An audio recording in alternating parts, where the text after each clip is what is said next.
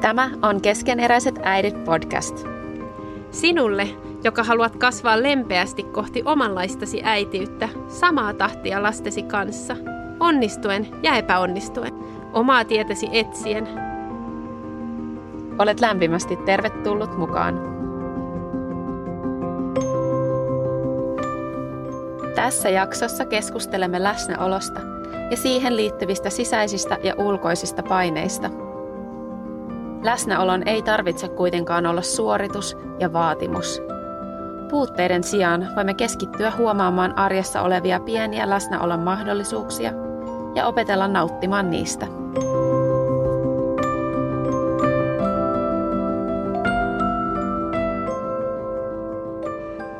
Todella, todella lämpimästi tervetuloa mukaan Keskeneräiset äidit podcastin neljännelle kaudelle olit sitten ihan uusi kuulija tai oot seurannut meitä vaikka ihan alusta asti. Ihan huippu, että oot siellä kuuntelemassa ja me ollaan tosi iloisia aloittamassa tätä uutta kautta. Voi että niinpä. Hei, me halutaan jakaa sun kanssa täällä pohdintoja äitiydestä lempeästi, monipuolisesti ja inspiroivasti, huumorilla ja akateemisella ajattelulla maustettuna. Mä olen Säde 30 kahden lapsen äiti, jolla on paljon ideoita ja luovuutta. Koulutukseltani mä oon lääkäri ja niitä töitä mä oon tehnyt keikkoluontaisesti myös, kun mä oon ollut lasten kanssa kotona. Nyt mä oon noin reilun vuoden tehnyt tutkimustyötä onnellisuuden ja elintapojen yhteydestä. Ja kolme sanaa, joilla mua voisi kuvailla, on strateginen, luova ja siltojen rakentaja.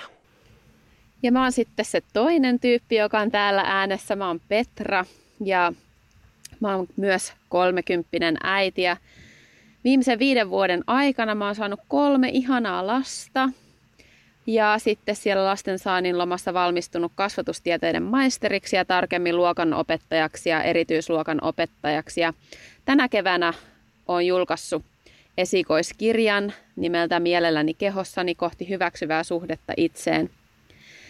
Ja mua voisi sitten taas kuvailla näillä kolmella sanalla. Spontaani, empaattinen ja aikaansaava. Ja nyt lähtee tosiaan käyntiin meidän neljäs kausi, johon on suunniteltu aiheita tosi laidasta laitaan, parisuhteesta, mikä nyt on meidän aihe, kasvatukseen, leikistä äidin stressiin ja synnytyksestä ruokasuhteeseen. Eli todella monenlaista on tulossa. Vitsi, en malta odottaa. Päästään juttelemaan kaikesta.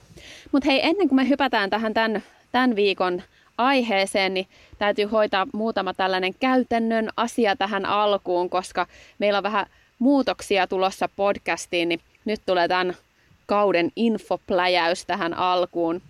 Ensinnäkin viikkokysymys meillä on ollut nyt käytössä kolme kautta.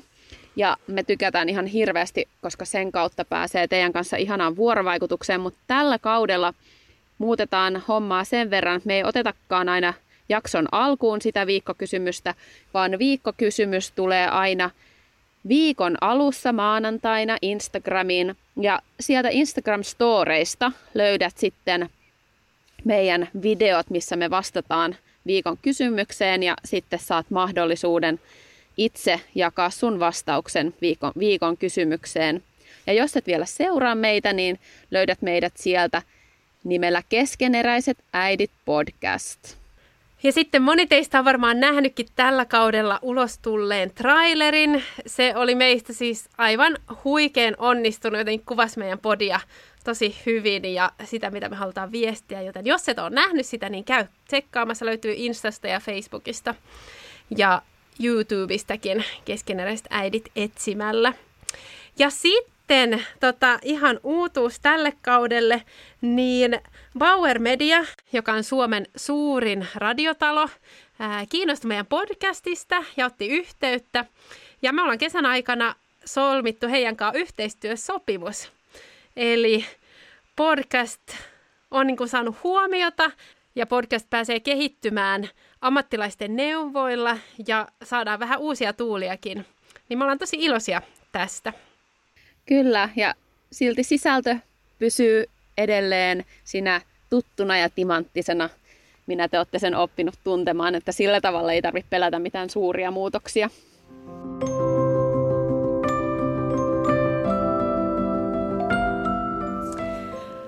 Tämän päivän aihe on siis läsnäolo. Ja se tuli mulle ideana ehkä joku kolme viikkoa sitten, ja sitten mä heitin Petra, että no miten olisi tämä aihe, että siihen liittyy paljon tunteita ja jotenkin paineita äitiydessä, sitä on pohtinut paljon. Ja lähetin tosiaan Petralle, mutta sitten pari päivää sen jälkeen mä laitoin Petralle, että vai voidaanko me ottaa sitä, koska onko se vähän liian semmoinen niin negatiivinen aihe jotenkin, että saadaanko me siitä tarpeeksi semmoinen kiva ja positiivinen. Mutta sitten kun me vähän juteltiin, niin sitten semmoinen, että ei, kyllä tämä on niinku hyvä aihe, koska siinä on sekä se niinku haastava puoli, mutta siinä on myös mahdollisuuksia. Niinpä, ja ollaan me ennenkin uskallettu ottaa sellaisia hieman haastaviakin aiheita. Mutta läsnäolo on tosi jotenkin ajankohtainen teema itsellenikin. Että kyllä sen huomaa, että lapsiperheelämässä läsnäolo tulee jatkuvasti haastetuksi tavallaan realiteettien osalta, mutta sitten myös niin kuin niiden omien sisäisten vaatimusten puolesta. Ja ainakin itse saan itseni kiinni alvariinsa siitä, että, että herkästi elää tavallaan sekä niin kuin menneessä että siinä tule, tulevassa tulevia hetkiä suunnitellen sen sijaan, että olisi ihan vaan tässä hetkessä. Ja varmaan moni äiti siellä tunnistaa semmoisen, että murehti jotain äskeistä tilannetta lasten kanssa, stressaa jotain tulevia juttuja ja, ja vielä nykyvanhemmilla ihan erityisesti se metatyön määrä on tosi valtava, niin tota, aivot saattaa raksuttaa erinäisiä listoja vähän niin kuin jatkuvalla syötöllä, jopa öisin herää siihen, että muistaa jotain asioita ja, ja tavallaan pitää koko ajan hallita ja hallinnoida sekä sitä kotitaloutta, ää, omaa työelämää, lasten kouluelämää, että sitten virtuaalimaailmaa, lasten vilmaviestejä ja harrastuksia ja omia virtuaalijuttuja. Et siinä on kyllä tosi paljon semmoista sillisalaattia. Ja sitten vielä kun omille lapsille haluaisi antaa sen kaikista parhaimman, haluaisi antaa niille hyvät evät elämään ja, ja hyvän itsetunnon. Ja sitten kokee, että läsnäolo, lapsen hyväksyvä kohtaaminen, se on niin kuin ihan avainasemassa siinä. Niin totta kai sitä niin kuin haluaisi antaa sen ja sitten toisaalta kokee paineita ja niin kuin epäonnistumistakin, jos ei, ei onnistu siinä. Toi epäonnistumisen tunne on mulla ollut tässä lähikuukausina tavallaan, ei nyt mikään jatkuva seuralainen, mutta sellainen, että, että, että toi paineen tunne, mitä kuvaat, niin on itse kokenut sitä, että nyt kun on, meillä on taas pieni vauva ja on sitä univelkaa ja on niin kuin tavallaan energiatasot välillä niin nollissa, niin on semmoinen sanonta, kun tyhjästä on paha nyhjästä, ja tuntuu välillä, että mistä mä ammennan sitä tavallaan voimaa ja energiaa siihen läsnäoloon, että miten mä tavallaan saan itseni pysymään tässä hetkessä, kun tuntuu, että mä vaellan sumussa. Hmm. Et sillä tavalla tosi tuttu tunnettua. Ja, ja toisaalta sellainen sellainen kanssa, mikä aiheuttaa toisinaan syyllisyyttä, on se, että kun saattaa välillä tietyllä tavalla koko päivän vähän niin kuin odottaa sitä, että saa pienen oman hetken johonkin väliin ja hetken levätä tai sitten yrittää siellä niin kuin luovia siellä arjessa junailla itselleen sellaisia hetken hetkiä itselleen. Ja sitten lapset on nukkumassa ja sitten on semmoinen morkkis, että Oi, mä, että olisi pitänyt olla jotenkin vielä enemmän läsnä. Oletko sä kokenut tällaista koskaan? Ei koskaan, no ei. ei kun siis todellakin, joo. Ja, ja jotenkin se, että se on aika ristiriitastakin, että sitä haluaisi niin kovasti antaa, mutta sitten kun arjessa on niin, niin kuin intensiivistä, niin sit sitä tavallaan kaipaa myös pois siitä. Että sitten siinä niin kuin, silloin sen ottaa helposti semmoisena suorituksena, että no niin, nyt istun leikkimään. Ja sitten itsellä ainakin helposti käy niin, että, että sitten rauhoittuu siihen leikkimään, mutta sitten kun vähän niin kuin rauhoittuu, niin silloin vasta alkaa muistaa niitä asioita, mitä on unohtanut hoitaa tai mihin viestiin vastata. Ja, ja sitten se on niin vaikeaa olla sitten vastaamatta niihin, kun sitä että no niin, nyt mä sitten taas unohdan ne, jos mä en nyt tee sitä. Joo, mä voin kyllä heti tässä myöntää, että varsinkin toi leikki on mulle haastava juttu ja se harmittaa mua välillä tosi paljon, että miksi se on mulle välillä niin vaikea mennä sinne lastenhuoneeseen, istua siihen lattialle, aloittaa se leikki ja oikeasti pysyä siinä jotenkin läsnä olevana siinä leikissä. Se on ihan hirveätä niin myöntää, että, että välillä istuu siellä, aloittaa sen ja sitten kohta mä huomaan, että mä kelaan niitä kauppalistoja, mä mietin jotain muita asioita ja tekemättömiä töitä ja ajatukset harhailee. Ja sitten mun lapsi on siinä, että äiti, puhu, sano, jos me leikitään vaikka jotain tämmöistä pienillä nukeilla, että sun nuken pitää sanoa jotain. Ja sitten mä oon sillä, että Aa, joo, täältä tulee mitä kuuluu, tiedätkö, niin kuin, että se leikin, leikin laatukin on vähän sellaista aika onnetonta. Siis joo, niin kuin muistan monia ihan just tommosia tilanteita, että tavallaan on mennyt sinne vähän sen takia, koska kuuluu mennä, mutta sitten se on jäänyt aika semmoiseksi puolittaiseksi ja sitten tyyliin No, mulle aika perus se, että leikitään piilosta, sit mä otan puhelimen mukaan sinne piiloon. Sitten niin kuin alkaa, sit siinä tuleekin joku juttu, mitä mä alan hoitaa siinä. Sitten kun ne löytää mut, niin sit vähän niin kuin, ei pystykään lopettaa sitä, vaan sitten niin okei, sitten ne menee piiloon ja sitten mä vähän niin jatkan sen asian hoitamista ja sitten mä menen etsimään ja sitten mä vähän niin kahta juttua tekemässä samaan aikaan.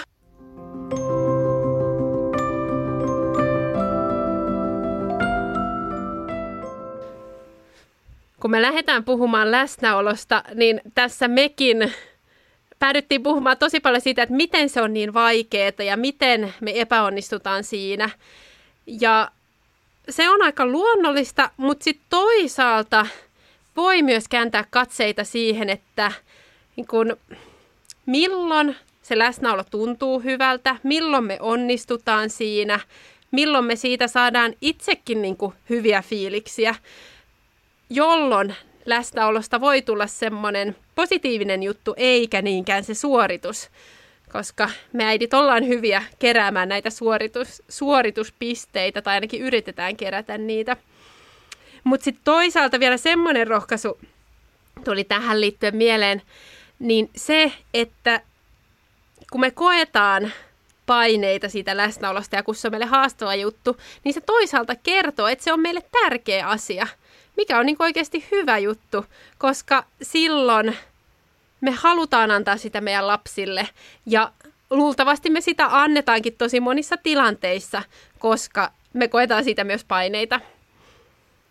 Toi on niin totta, että varmasti läsnäolon hetkiä saattaa olla enemmän kuin mitä ens alkuun ajattelisi, koska tosi herkästi kuulee sanan läsnäolo, niin ajatukset saattaa mennä suoraan niihin tilanteisiin, joista kokee sen piston sydämessä, että silloin mä en ollut tarpeeksi läsnä. Ja vanhempana, niin kyllä me halutaan moni onnistua siinä vanhemmuudessa ja antaa lapselle parasta. Ja sitten kun läsnäolon tärkeydestä puhutaan medioissa paljon, niin usein me halutaan tietää, että no, no mikä määrä riittää, kuinka monta minuuttia, montako tuntia, mutta ehkä läsnäolo ei sitten kuitenkaan ole sellainen asia, jota voi ajassa mitata, että voitaisiin antaa joku X määrä tunteja viikossa, jolloin se lä- läsnäolo on riittävää. Uh, et ehkä se on sitten kuitenkin enempi niitä kohdatuksia, nähdyksi tulemisen kokemuksia siellä oman keskeneräisen arjen keskellä. Ja läsnäolo rakentuu katseesta, kosketuksesta, kuulemisesta, kiinnostuksesta. Pienten vauvojen kanssa se lähtee nimenomaan siitä katseesta ja kosketuksesta liikkeelle. Ja se on sen toisen ihmisen priorisointi. Mutta sen ei tarvi olla koko ajan, mutta tarpeeksi usein. Et lapsen ei tarvi saada koko ajan vanhempiensa huomiota ja, ja se on toisaalta hyvä myös oppi odottamaan vuoroaan ja tavallaan, että syntyy se luottamus myös siihen, että vanhempi palaa asiaan, kun on hyvä hetki. Ää, ja, ja ymmärrys tietysti, kun lapsi kasvaa, niin siitä, että, että la, la, äitikin ja isä voi ottaa välillä tilaa ja aikaa itselleen ja omille jutuilleen. Ja se suhde silti säilyy. Kun mä lähdin pohtimaan läsnäoloa, niin mä mietin sitä, että läsnäolon kautta viestitään lapselle sitä, että hän on tärkeä, hän on huomattu. Mutta siinä ei ole kysymys vaan ajasta. Jotenkin mä itse aika helposti mietin sen tosi aikakeskeisesti, että onko ollut tänään, niin kuin, onko leikkinyt tietyn aikaa, onko tehnyt jotain lasten kanssa. Mutta sitten kun mä lähdin pohtimaan tätä, niin mietin vielä enemmän sitä, että onko mä kuullut, mitä lapsi on sanonut, onko mä ollut niin kuin, niissä pienissä hetkissä. Vähän jotenkin, jos ollut jotain tämmöistä hauskaa termiä käyttää, niin kuin, onko ollut sitä mikroläsnäoloa, eikä niin semmoisia niin 15 minuutin läsnäoloja. Et enemmän ehkä lähti siitä, koska silloin lapsi saa sen kokemuksen, että hei, mä oon tärkeä, mua kuullaan. Ja toki ne pidemmätkin, että eihän niissä mitään niin kuin, huonoa, vaan siis hyvää vaan, mutta että et ei tarvi lähteä niistä niin kuin isoista suorituksista, vaan voi lähteä niistä pienistä. Ja mietin sitä, että läsnäolon oppiminen on myös matka.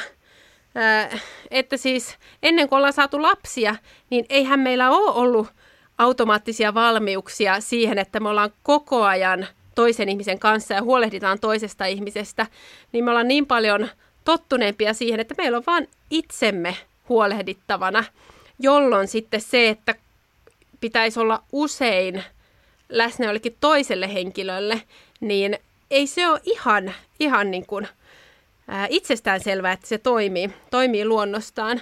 Mä uskon, että eri ihmisillä on varmasti erilaiset valmiudet tähän, että toisilta se tulee paljon luonnollisemmin.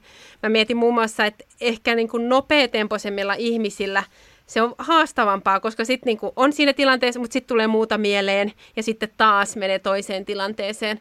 Kun taas ehkä semmoisille, jotka on niinku hitaampia temperamentilta, rauhallisempia, niin heille se tulee ehkä luonnostaan.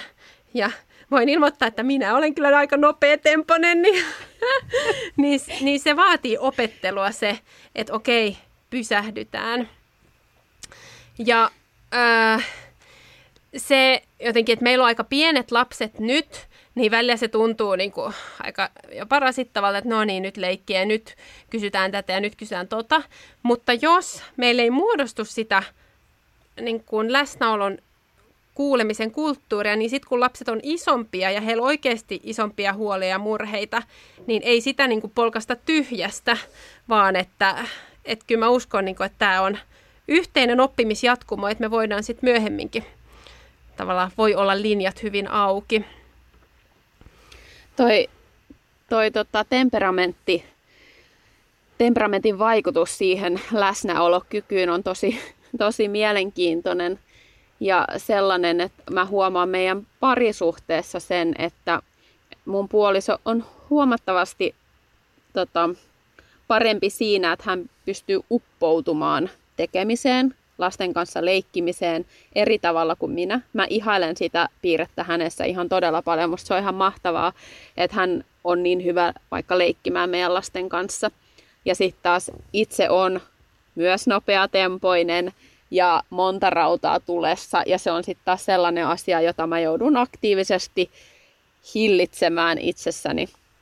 Koska kun levittää itsensä hyvin laajalle, niin se laatukin kärsii. Mm. Ja sitten, että vaikka tavallaan ajattelee, että okei, että tämä on niinku se, niitä kaikista tärkeimpiä juttuja nyt elämässä, niin silti, silti ne kaikki muutkin asiat on siellä, niin ei, ei, sitä, ei siihen keskittyminen ole aina niin helppoa. Mä löysin tällaisen artikkelin kuin Katse ylös kännykästä vanhemmat. Ja tässä oli haastateltu lastenpsykiatri Reija Latvaa. Ja tota, hänen mukaan läsnäolo voidaan jakaa tavallaan kolmeen eri tasoon. On passiivista läsnäoloa, jolloin vanhempi ja lapsi on samassa tilassa, mutta he puuhastelee omia juttujaan. Sitten on aktiivista läsnäoloa, silloin vanhempi ja lapsi tekee yhdessä jotakin asiaa, esimerkiksi katsoo televisiota tai piirtää tai muuta vastaavaa. Ja sitten on vielä vuorovaikutuksellista läsnäoloa. Silloin lapsi ja vanhempi on tavallaan molemmat keskittyneitä toisiinsa läsnä yhdessä siinä hetkessä ja vuorovaikutuksessa toistensa kanssa. Ja aika kuvaavaa nykyajalle on kyllä se, että, että kun vanhempia lohdutetaan vanhemmuuden paineiden keskellä sillä, että no lapsi ei tarvitse mitään ihmeellistä, että rakkaus ja läsnäolo riittää. Ja sitten kun kuulee sellaisen, niin voi tulla entistä enemmän semmoinen olo, että apua, että miten me ikinä onnistutaan, onnistutaan tässä tarpeeksi hyvin. Että miten se läsnäolo voikin tuntua niin suunnattoman suurelta suoritukselta, missä ei ikinä niin kuin ennättäisi antamaan arjen kiireiden keskellä niin kuin mahdollisimman hyvää lapsilleen. Ja pysähdyin jotenkin miettimään sitä, että tämä mennyt koronakevät on ollut tosi monelle perheelle hirveän myönteinen pysäytys hektiseen arkeen. Tosi laajasti on ollut puhetta siitä, että perheen kanssa on saanut paljon enemmän aikaa kuin ennen. Turhat asiat on jäänyt pois viemästä huomiota ja voimavaroja ja aikaa siltä oleelliselta, siltä läsnäololta ja yhdessä olemiselta siellä perheessä. Ja, ja tavallaan se on musta ollut aika ihanaa, että moni on ehkä tehnyt sellaisia oivalluksia, että heitä läsnäolo tuntuu tosi hyvältä. Ihanaa, kun me ollaan kaikki tässä ruokapöydän ympärillä, ehditään syödä, syödä yhdessä. Että se on ollut tavallaan aika silmiä avaavaa sille, millaista se meidän arki on. Ja tota, yksi läsnäolon vihollinen, ehkä tavallaan, jos nyt tälle oikein kärjistetään, puhutaan tällaisesta vihollisesta, niin ehkä tavallaan se kiire on sellainen, joka ryöstää sitä läsnäolon mahdollisuutta. Ja tietyllä tavalla se tulee niin kuin automaationa sellaiseen ää, nyky, nyky-ihmisen arkeen se kiire. Ää, ja vuoden 2012 nuorisobarometrissa tutkittiin lapsuuden kodin ilmapiiriä ja kiireiseksi ilmapiiriä kuvasi noin 40 prosenttia vastanneista. Ja mikä oli mielenkiintoista, niin Etelä-Suomessa kokemus lapsuuden kodin kiireisyydestä on selvästi yleisempi kuin muualla, ja pääkaupunkiseutu erottuu kaikkein kiireisimpänä. Vanhempien koulutustaso on selvästi huomattu olevan yhteydessä lapsuuden kodin kiireiseen ilmapiiriin ja nimenomaan niin päin, että korkeasti koulutettujen vanhempien lapsilla kokemus kiireestä on muita yleisempää. Ja tämän tyyppisen tuloksen on saanut myös THLn tutkimus, tutkimus jossa korkeammin koulutetut koki muita yleisemmin ongelmia perheen yhteisen ajan riittävyydessä. Ja tätä voidaan ehkä selittää osittain sillä, että korkeasti koulutetuilla on tosi vaativaa työelämä ja myös hirveän aktiivista se vapaa-ajan vietto. Mutta se kiire on, kiire on sitten sellainen asia, joka voi haastaa nuoren jaksamista. Ja sitten kun perheessä uuvutaan tai joku uupuu, niin se on usein sellainen jaettu uupumuksen kokemus. No sitten sellainen, mikä täältä tavallaan osu mun silmään sellaisena pysäyt, yllättävänä asiana on se, että kiireiseksi koetuissa perheissä niin tosiaan syödään muita perheitä harvemmin yhdessä kotona. Katottiin yhdessä vähemmän televisiota ja pelattiin vähemmän yhdessä esimerkiksi lautapelejä ja korttia. Öö, ja tässä havaittiin tässä nuorisoparametrin tutkimuksessa se, että se yhdessä tekemisen paljous ei ole se, mikä aiheuttaa sitä kiireen tuntua. Esimerkiksi, että yhdessä harrastetaan, yhdessä kyläillään ää, tai käydään jossain kulttuuritapahtumissa, vaan että muut asiat elämässä sit aiheutti tätä kiirettä. Ja näiden nuorten vastauksissa tosiaan tuli esiin se, että selvästi yleisimpiä yhdessä olon muotoja on niinkin tavalliset asiat kuin syöminen ja television katsominen yhdessä – ja tavallaan se oli musta jotenkin mieltä lämmittävää, että ei sen tarvi olla sen ihmeellisempää. Mitä ajatuksia tämä herättää sussa, Säde? Siis tosi mielenkiintoinen tutkimus ja varmasti on just noin, että kiirettä on paljon ja toisaalta sitten ne yhdessäolon muodot, niin, niin kuin sä sanoit, niin on, voi olla aika tavallisiakin. Ja ei lapset luultavasti oletakaan, että aina pitäisi olla jotain tosi ihmeellistä, vaan oikeasti se, että niin kun ollaan yhdessä. Toi, mun piti myös palata noihin tota, yhdessä, tai, tai siis läsnäolon tasoihin.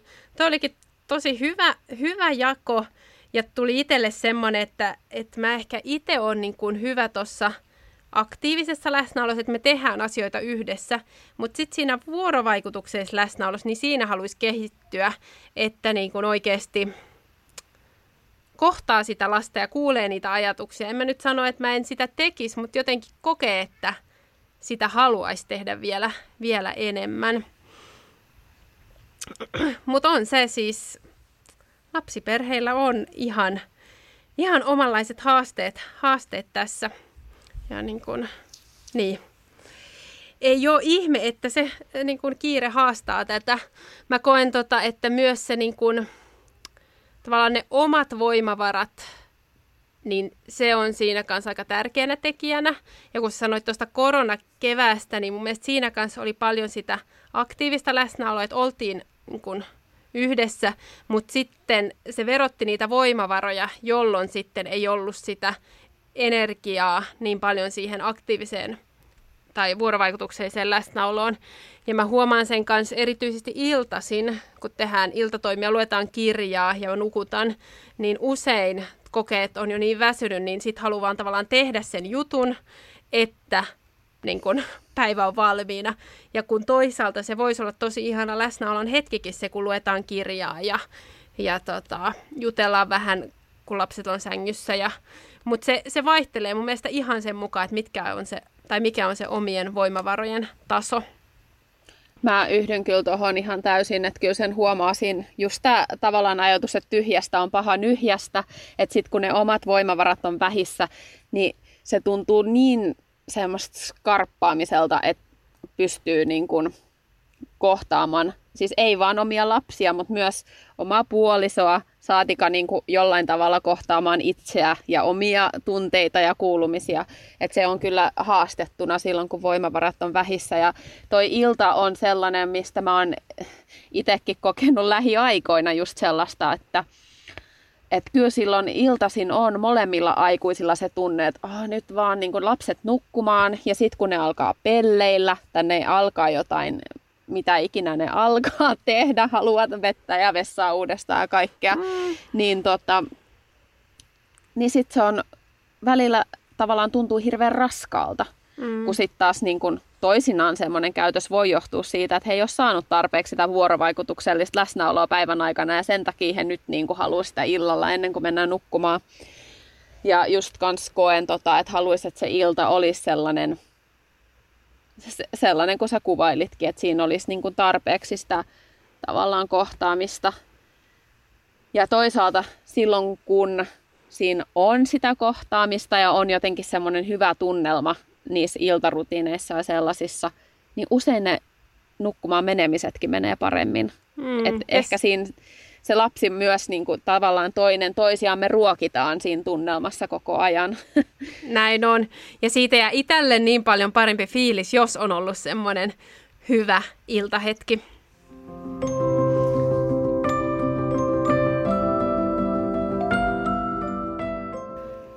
Sitten vähän lisää tämmöisiä ideoita ja ajatuksia, millä voisi siellä arjessa ää, jotenkin saada sitä läsnäoloa niin kuin positiivisemmaksi. Niin ainakin itselle, kun mä lähdin pohtimaan tätä asiaa, niin se ajatus, että läsnäolo ei ole vaan antamista kautta vaatimus, vaan että siinä lapsen kanssa hetkessä oleminen antaa myös itselle paljon. Niin se on ollut semmoinen jotenkin silmiä avaavakin ajatus, koska jos sitä ajattelee, että no niin, nyt mun pitää olla läsnä, jotta lapseista kasvaa hyviä ihmisiä, niin siinä ei ole niin kuin ehkä sydän samalla tavalla mukana. Mutta sitten jos lähteekin miettimään, että oikeasti, että silloin kun mä vaikka istun ja ihailen sitä mun lapsen leikkiä tai sen touhua, niin kyllä mulla yleensä siitä sitten tulee jotain kommenttia sille ja mä saatan lähteä siihen mukaan. Tai sitten toisaalta ää, mä oon miettinyt tuolla Hanna Markuksella on tämä 30 sekunnin halaus, tai hän on siihen viitannut, niin parisuhteessa, että se tekee hyvää, niin nyt mä alkan miettimään, että lasten kanssa kun halaa, niin oikeasti joka kerta nykyään kun mä halaan, niin mä oikein tavallaan pysähdyn siihen hetkeen, että, että, että, että oikeasti, että miten ihanaa on halata. Ja nykyään mä halaan niin kuin melkein niin pitkään, kun lapset on siinä. Sitten melkein alkaa kiemurtelemaan pois. Ei nyt ihan, mutta niin kuin ennen on tavallaan ottanut halauksen aika semmoisen niin kuin hali, hei. Mutta nyt on niin kuin sillä, että oikeasti pysähtyy siihen halaukseen. Ihana. Ja siis kyllä mä uskon, että siinä varmasti niin kuin, tämmöiset hyvän mielen hormonit niin kuin, lisääntyy sekä itsellä että varmasti lapsellakin. Ja sitten toinen ajatus, mikä tässä on tullut viikkojen aikana, niin on se just, että laps, läsnäolo on myös lapsen kuulemista. Me oltiin ulkoilemassa lasten kanssa ja oltiin just lähdössä kotiin ja siinä oli semmoinen kivi vedessä, mihin he olisi halunnut mennä. Ja sitten mä olin, että no ei oikeastaan mennä, kun te voitte kastua. Ja, mutta kyllä mä ajattelin, että he vois pystyä kiivetä siihen, mutta vähän oli semmoinen, että no ei, ei mennä. Mutta sitten mulle tuli se, että hei, että läsnäolo, se ei ole vaan sitä aikaa, vaan se on sitä lapsille tärkeiden asioiden näkemistä. Ja sitten mä olisin, että no okei, mennään vaan. Ja sitten me mentiin sinne ja kyllä mä niin koen, että se oli tosi hyvä juttu. Tuommoisissa asioissa, mitkä nyt ei ole niin, kuin niin tärkeitä, että ne menee tietyllä tavalla.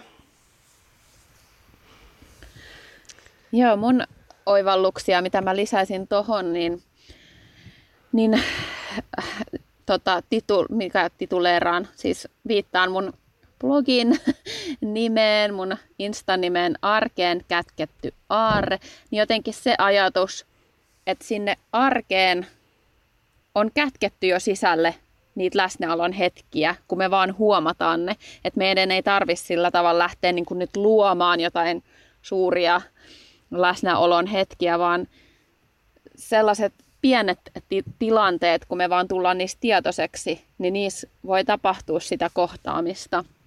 Esimerkiksi kun lapset katsoo pikkukakkosta, niin ennen kuin lähtee touhuun niitä omia juttuja sillä aikaa, niin voikin istua siihen vähän silitellä heitä – um, tai kun pukee heille aamulla vaatteet, niin ottaa siinä yhteydessä sen hetken, että sanoo, että hei äiti rakastaa sua. Ja niin kuin me varmaan moni tehdään tällaisia siellä arjessa, että että että voi että kun sä oot ihana tai tavallaan tulee kohdatuksi siinä, antaa kehuja ja ihailee. Ja, ja tota, no viime vuoden, kun meidän lapset kävi uimas isän kanssa torstaisin, niin ollaan täällä puhuttukin siitä, että meillä oli tämä iltapalakahvila. Ja se oli niin kuin per, perus meidän iltapala, mutta me laitettiin vähän kynttilöitä ja se, siitä tuli lapsille tosi semmoinen, mitä he odotti hirveästi.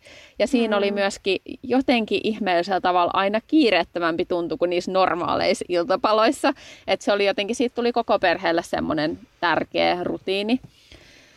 Että tavallaan, että niistä arkisistakin jutuista voi te- tehdä sellaisia, että, että siellä jotenkin ajatukset herkistyy sillä, että ai niin, hei, tässä on nyt se hetki, kun mä kohtaan ja mä heitän hetkeksi ne ajatukset, muut ajatukset taka-alalle.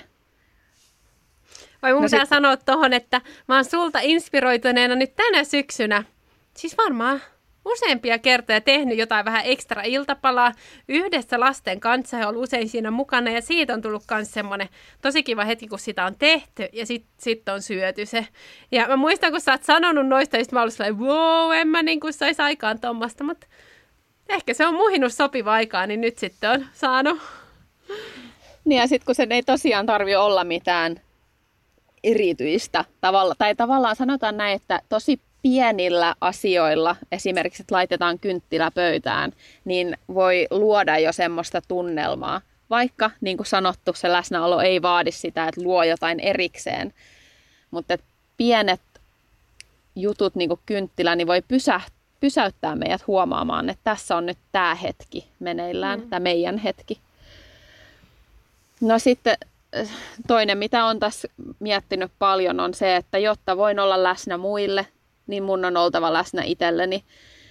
Ja se on varmasti sellainen, joka varsinkin intensiivisessä pikkulapsiarjessa, missä niitä tavallaan rauhan hetkiä on aika vähän, niin se pitää tekemällä tehdä itselleen, että saa ladattua akkuja jotenkin. Ja joskus se tarkoittaa sitä, että esimerkiksi molemmat sekä lapsi että aikuinen ottaa vähän ruutuaikaa, jotta sitten jaksetaan vielä loppupäivän ajan olla vuorovaikutuksessa ja kohdata. Et, että tavallaan, jotta voi olla läsnä, niin välillä pitää olla poissa ja se on ihan sallittua. Hmm. Kyllä. Mulle sitten vielä kanssa se, että mietti, että minkälaisista asioista itse nauttii ja voiko niitä tehdä myös lapsen kanssa. Ja et miettii semmoisia asioita, missä, mihin luo niitä läsnäolon hetkiä, jotka tuntuu itselle luonnollisilta, eikä sillä, että nyt pitää kehittää jotain, mikä ei itselle ole edes luonnollista. Vaan että tavallaan ihan niitä, että mitkä, mitä on meidän juttuja, niin niitä tekee. Ja joskus ne meidän jutut voi löytyä helpoiten silloin, kun lähdetään kodin seinien ulkopuolelle, missä ei ole sitten tiskit ja pyykit ja mailit hengittämässä niskaa. Että kyllä musta tuntuu, että kun me ollaan, liikutaan tuolla luonnossa yhdessä tai ollaan leikkipaikalla tai kirjastossa, niin siellä jotenkin löytyy myös sitä vuorovaikutuksellista läsnäoloa kaikkein helpoiten.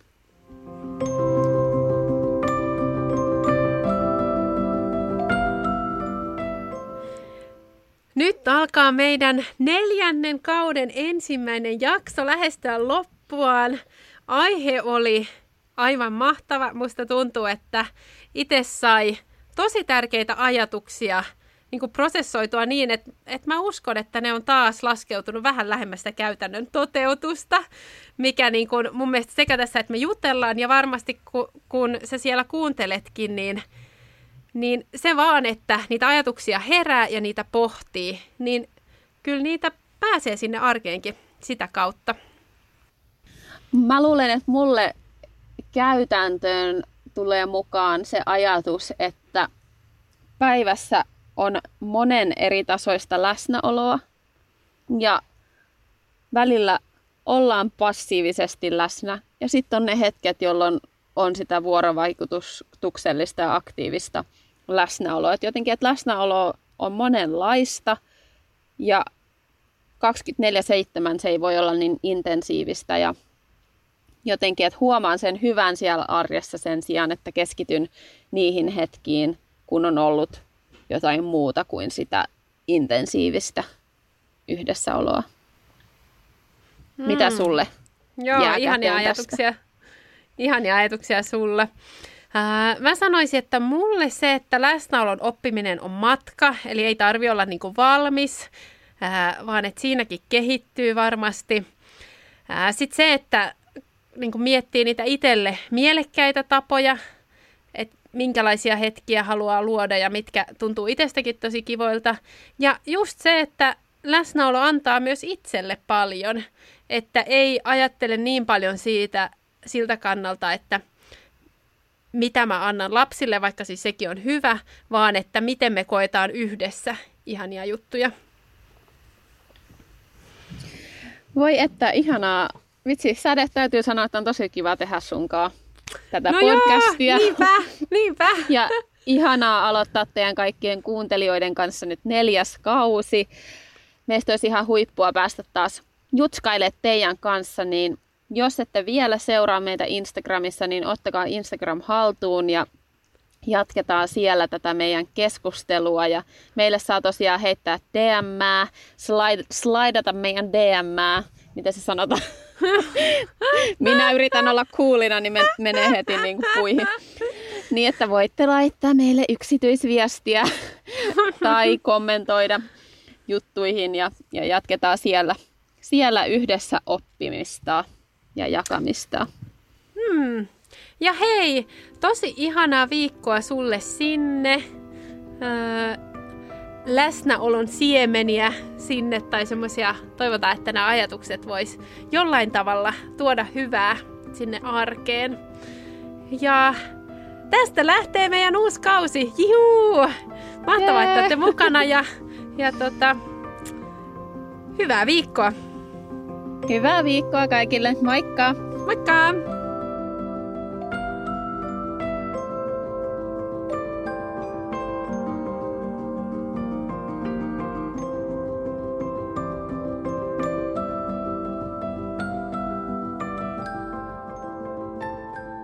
Keskeneräiset äidit podcast.